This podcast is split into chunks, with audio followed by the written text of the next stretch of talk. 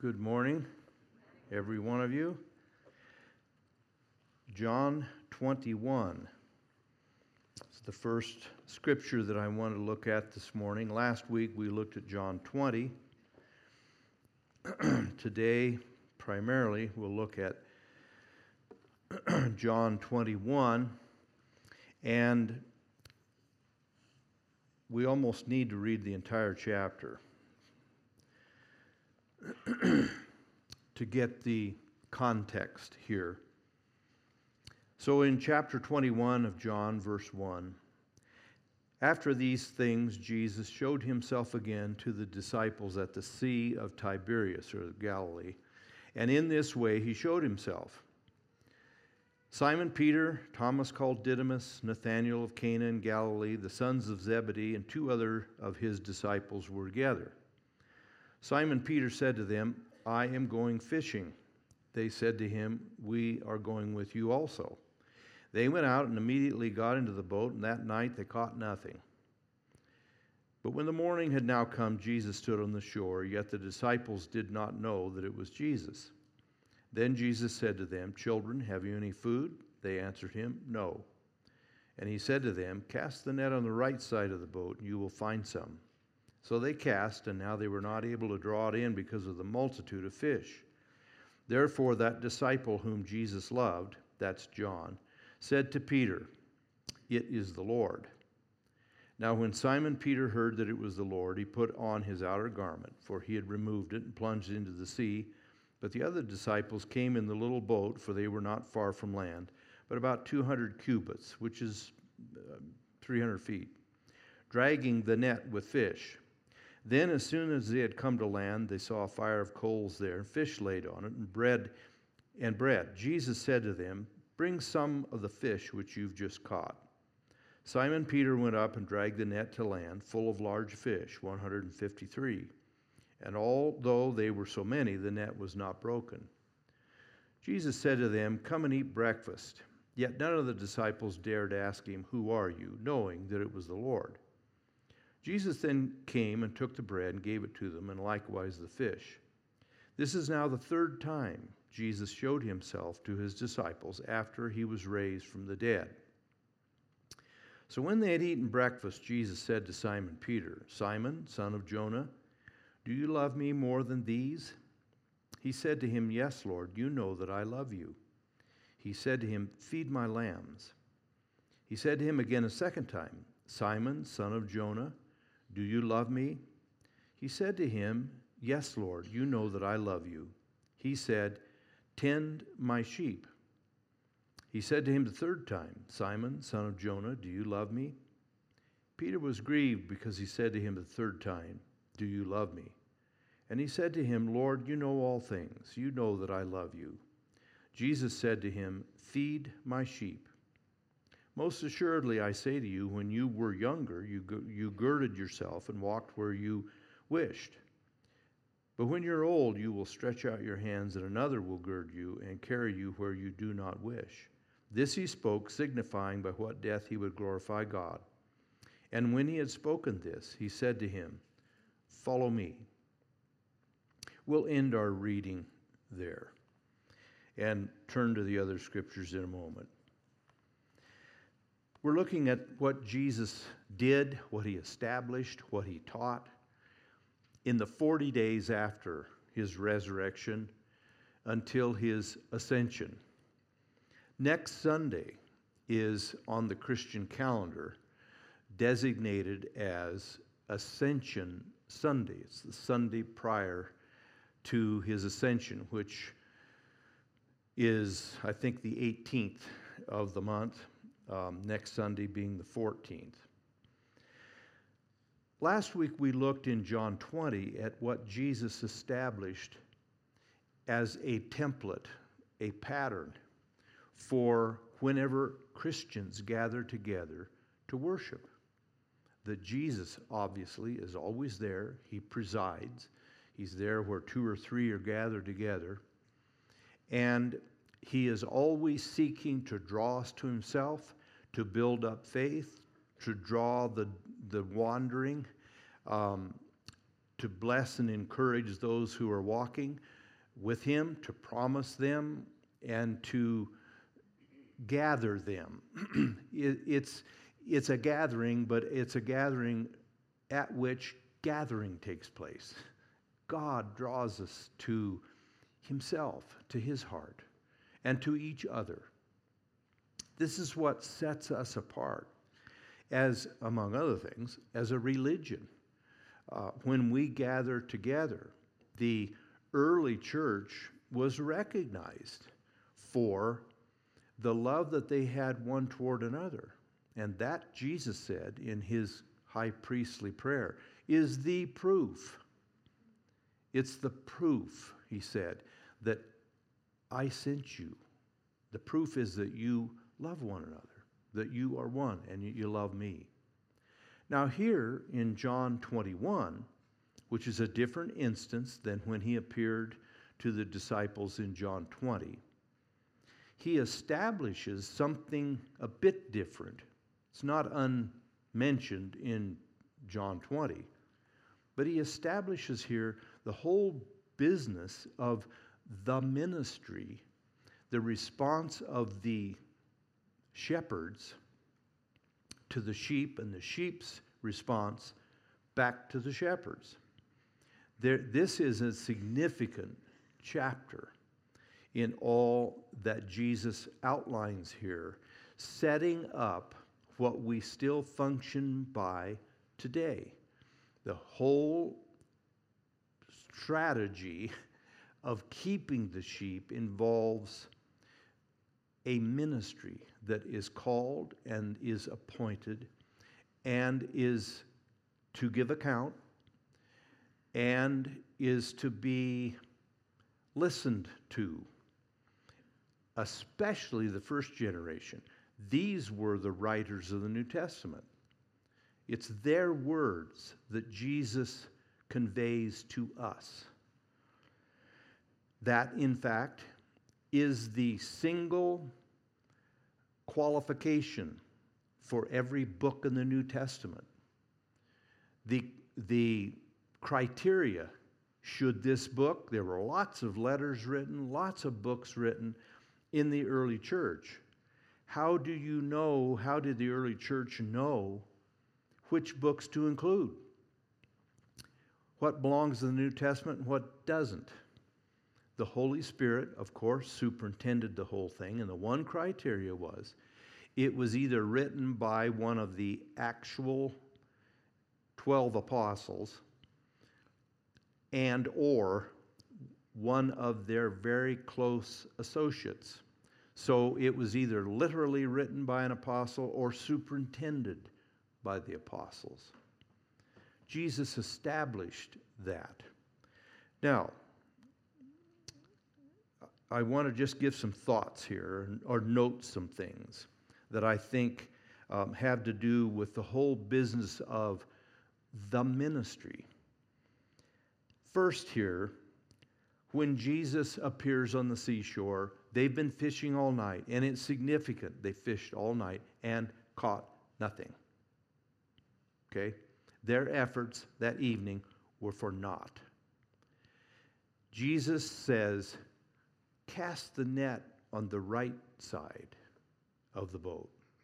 Well, they probably tried all, every side all night. Got nothing. Jesus said, cast the net on the right side. They did, and engulfed so many fish that the boat was nearly sinking as they tried to get the fish and the net in. They couldn't, so they dragged it to shore.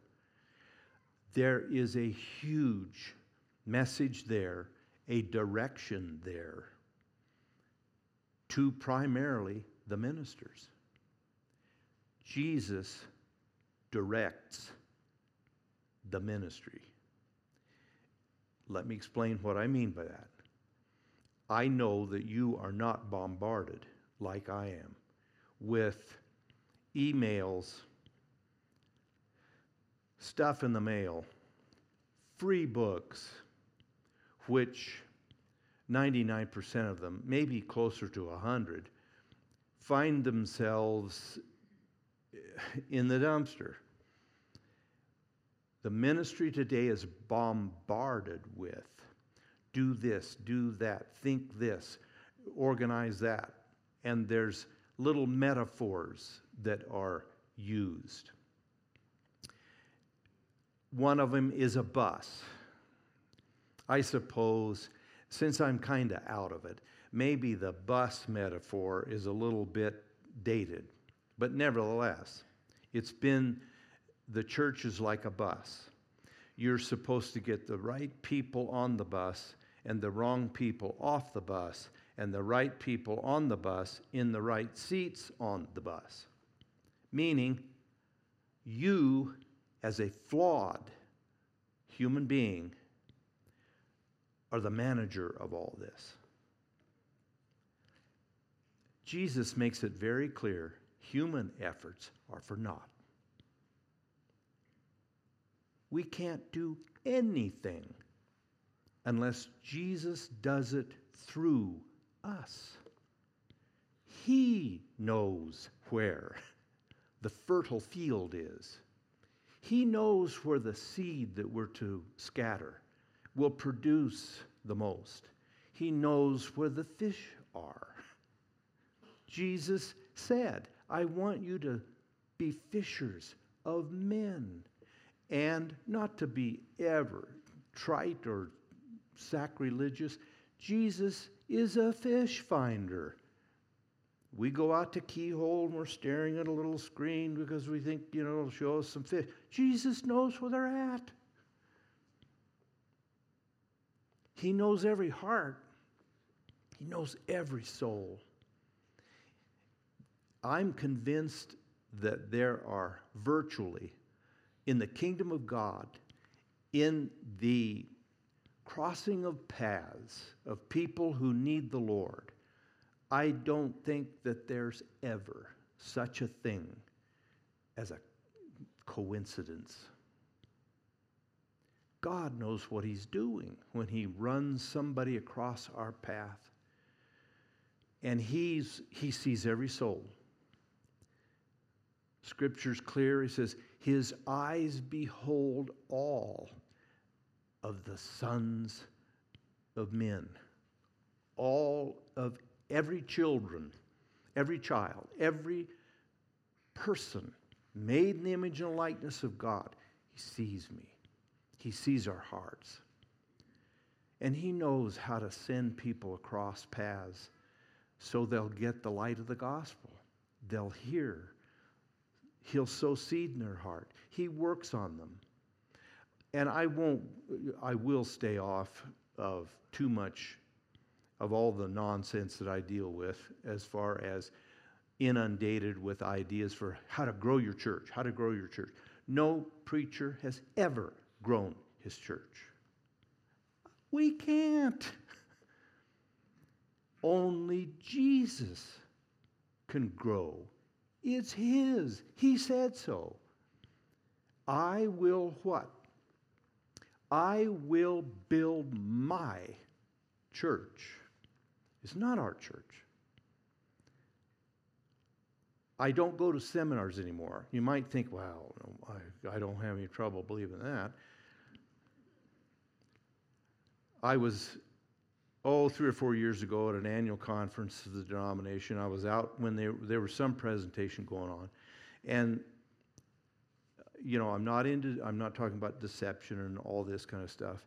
But um, you can kind of pick your phone out and then go outside like you're taking a call to get some coffee, because it's balderdash that this guy is spewing, and he's the nine hundredth one, because I've been going to annual conferences for fifty years, okay? I know what they're going to say, and it doesn't work. In seminary, evangelism class, we had to practice leading one another to the Lord, okay? And so you t- team up, and you go through all these canned things that there's a billion of those, and you can buy all these, and you have these little flip charts, and you got all kinds of stuff, and you lead each other, we led each other to the Lord. Well, you got to say the right answers. Do you, you know, do you have a feeling in your heart that you're just kind of missing something? What if they say, no? Oh, then I'm scrolling trying to figure out, what do I say next? You understand what I mean? It's nuts. It's nuts. It's human. Totally human. And thus, futile. God prepares the hearts. Proverbs says, the preparation of the heart and the answer of the tongue is from the Lord. The words He puts in our mouths and the preparation of that heart to which He sends each of us to talk to, that's all of God. He lays all the groundwork. He does all the preparation. He prepares the soil. And then He leads us along and we plant some seed. And then it's Him, Paul said, that grows it. We are like, often, especially ministers, we can be like the rooster taking credit for the sun coming up. You understand what I mean? I tell you what, sun wouldn't come up unless I crowed. That's nuts. Jesus knew where the fish were, and I think it's an example to them and to us that they toiled all night and got nowhere on their own. Then He said, cast the net on the other side. Other Gospels mention, there's several of these kinds of cases, and other Gospels mention that they, not belligerently, but they argued with Him. We, we've already done that. We already tried that. And He said, do what I tell you to do. God directs the ministry. It's, it's all of God. Therefore, the preacher, the ministers can't take credit for it. The most fatal thing a preacher can do is start getting lifted up, thinking that he's doing it. He's the one that has been effective. That's, that will kill you spiritually in a hurry. And the word glory in the New Testament is really often the word shine.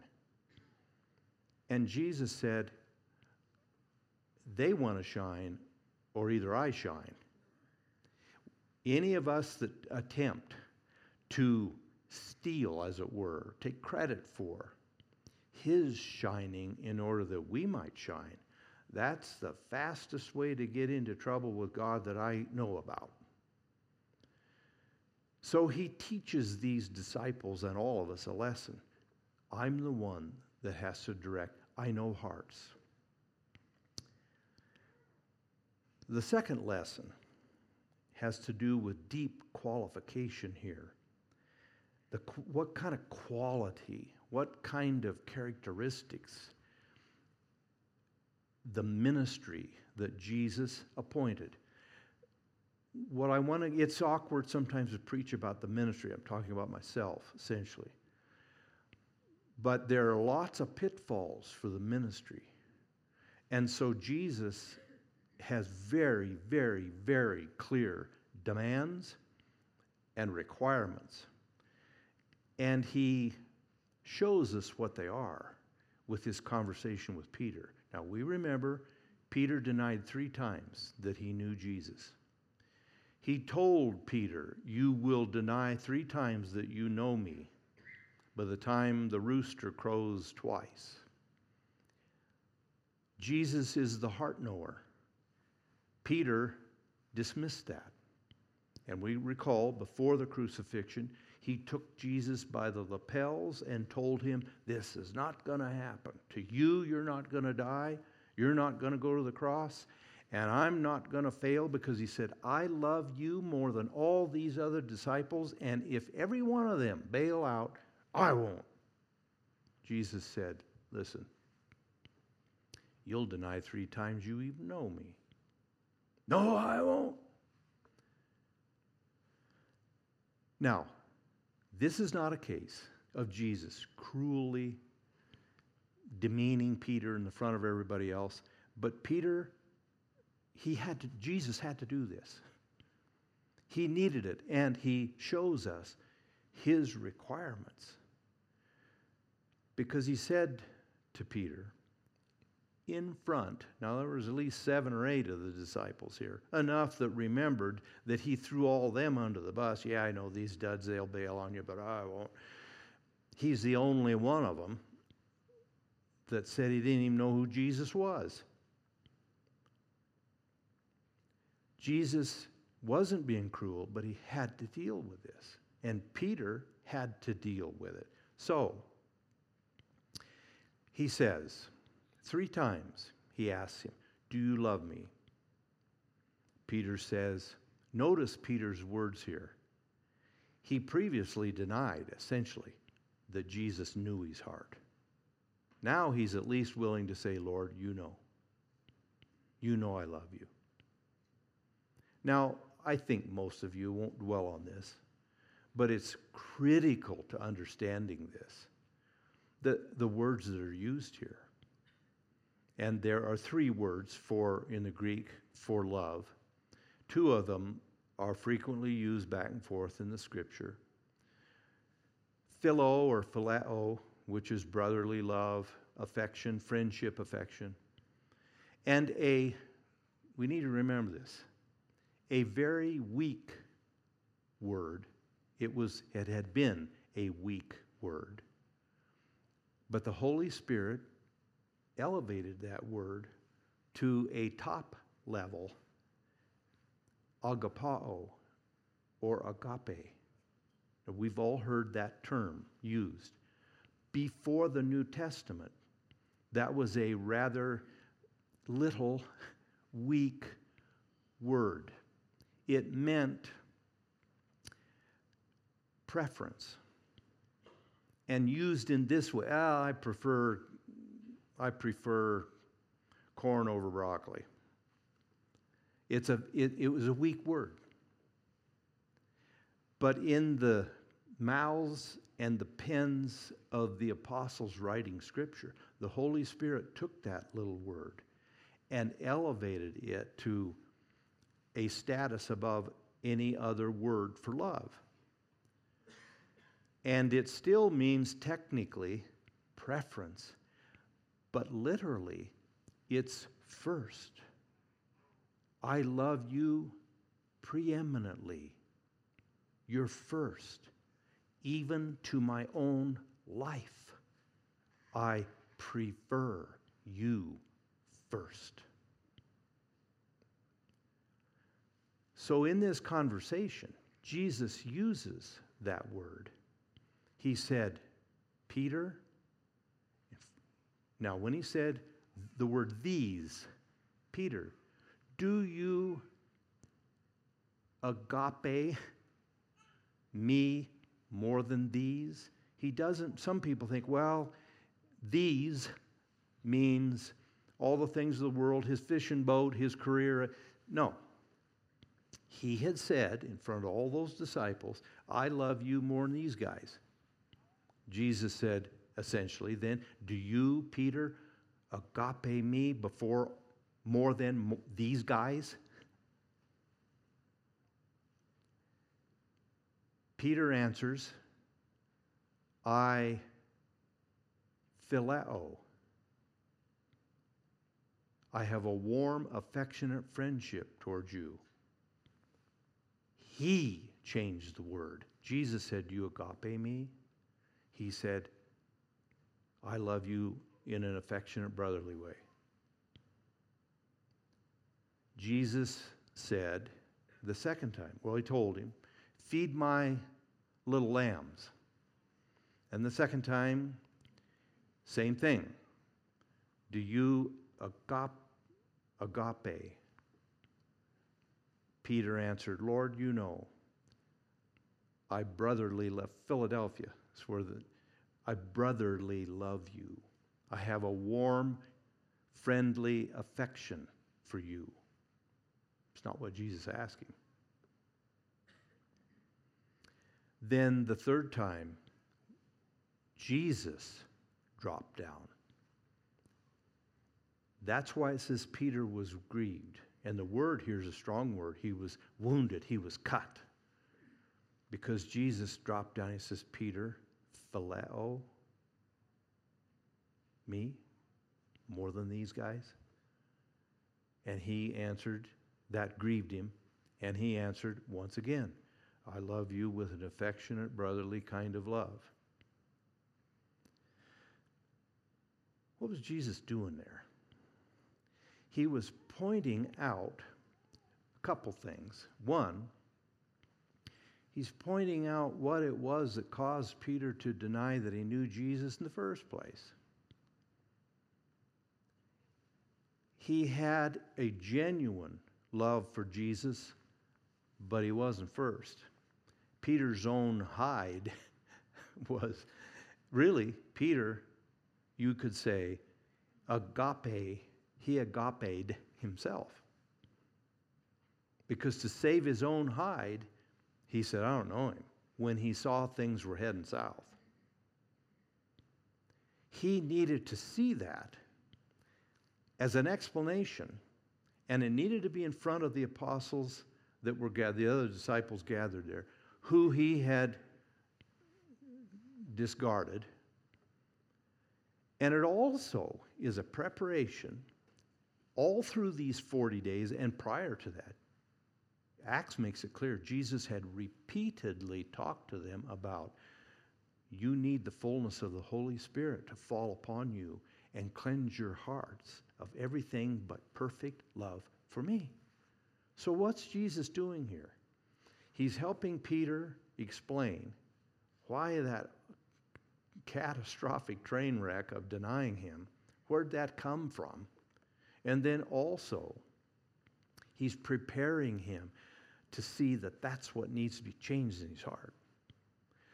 But he encourages Peter, because even though he points these deep flaw, flaws out to him, he is looking past that, and he's saying, feed my lambs, tend my sheep, feed my sheep. And then he goes ahead and predicts, which occurred, that he would be martyred for the faith. And it was about thirty-four, thirty-five years later that Peter, tradition is quite strong, that he was crucified in Rome, and that Peter, at his insistence, was crucified head down, because he said, I, I don't even deserve to be crucified in the same position Jesus was. So Jesus, even though he pointed out this temporary, serious flaw in Peter's heart, that he didn't love Jesus preeminently, he proceeded with him as if it would be fixed, and it was. It was cured on the day of Pentecost when Peter said, my heart was purified by faith. And from then on, he was a different man. Now, we need to keep moving. Peter, if we quickly turn to his first letter, Peter got the message. Because in the fifth chapter of First Peter, he says this, the elders who are among you I exhort, I who am a fellow elder and a witness of the sufferings of Christ, and also a partaker of the glory that will be revealed. Shepherd the flock of God which is among you. In other versions, back in John twenty-one, the same words used, shepherd. Shepherd the flock. Notice here, shepherd the flock of God which is among you, serving as overseers. That's almost not contradictory at all, but it's it has two meanings. You're an overseer. You're in charge, but you're serving. And then he distinguishes what he means. Serving as overseers, not by constraint, but willingly. In other words, not griping that you've been called in the ministry and there's no way to, you got to stay in the ministry or you'll lose your soul by disobeying God, and I got to do it, and these people drive me nuts, and I tell you, don't, don't do this job like that. He said, do it willingly, gladly, grateful. Paul told Timothy the same thing. He said, I thank God that he counted me faithful, putting me into the ministry. Then he said, also, do not do it for dishonest gain, but eagerly. Your motivation cannot be, Paul said to the Philippians, he said, we, the apostles, and himself, we seek you, not yours. That's critical. Let me just throw this in real quick. I suppose I've said something about this. I, I got this from my father and other bunch of other ministers. I never check the giving. I don't know who gives what. On a rare occasion, if someone will tell me or give me something, that's fine. But I don't go check the records. I don't want to know. I don't need to know, because God does. He knows your checkbook. I don't need to know. And it also enables me to maintain objectivity. There's the temptation. If somebody is, let's say somebody is bankrolling the church and they start acting up, and as the overseer, you've got to talk to them, maybe confront them. You've got to say, hey, listen, we got, I don't want to know. I don't want to have to deal with that. I think a lot of preachers don't do that, but I know I'm right. Okay? I've only been wrong once, and that's, I thought I'd made a mistake, but I didn't. I just think it's best that we're not, we avoid temptation there. Um, you, you will be tempted to curry favor with those who may give generously or dismiss those who can't and don't. I don't need that. So Peter said, you do it eagerly, not for trying to gain dishonest gain, nor, third, here's three checks here, he gives them, nor as being lords over those entrusted to you, but being rather examples to the flock. And when the chief shepherd appears, you will receive the crown of glory that does not fade away. So three checks here on what can be abused with the, the influence and the authority of a minister. Now, the last scripture that I want to look at is in Hebrews thirteen seventeen. I'll just read that quickly. This is instruction to the laity. Obey those who rule over you and be submissive. Now, this is not talking about civil authority, the police or the judge or whoever, because of the next phrase, because they watch for your soul as those who must give account. So he's not talking about civil authority here. This is within the church. Obey those who rule over you and be submissive, for they watch out for your souls as those who must give account. There is a sense in which, and I, I, I hope you understand me here, God's not hard to deal with. And fortunately, the, conversa- the congregations I've had aren't, haven't been hard to deal with either. But the preacher's caught in the middle. He's got to answer to God. And he may have to say or do things. Paul told Timothy, you rebuke them sharply. Who likes that? Nobody. And who thinks the preacher ought to do that? What right do you have? Listen, as long as it's scriptural and it's redemptive, the preacher has to give account to God. Not us. Not the sheep. The chief shepherd's paying attention. We have to answer to them. Answer to him. Then, let them, that's the sheep, let them do so, meaning obey submissively, with joy. Let them do so with joy and not with grief, for that would be unprofitable for you. Let the minister do his job with joy and not with grief. Or the word grief is groaning. It says because, basically, here's what it's saying. And again, there are times, I won't, I don't preach on this hardly ever. But if you drive the preacher nuts, and he's groaning, and he's laying awake nights worrying about it, God said, that wouldn't be profitable for you, meaning the sheep. Don't be a problem to the shepherd. Okay? Now, you know what makes it easier for me to say that, even though I don't like to preach about myself? I don't want the devil to hear this. But we have a wonderful congregation, and we don't seem to deal with that kind of stuff. This is absolutely the best group I could pastor. So it makes it easy. But I do know I've been over churches and had to deal with unbelievable situations of unkindness and just cruelty towards a faithful minister who was doing his best. Now, not every minister is the best as far as gifts and so forth. But if we'll approach, and I, I, I make myself do this.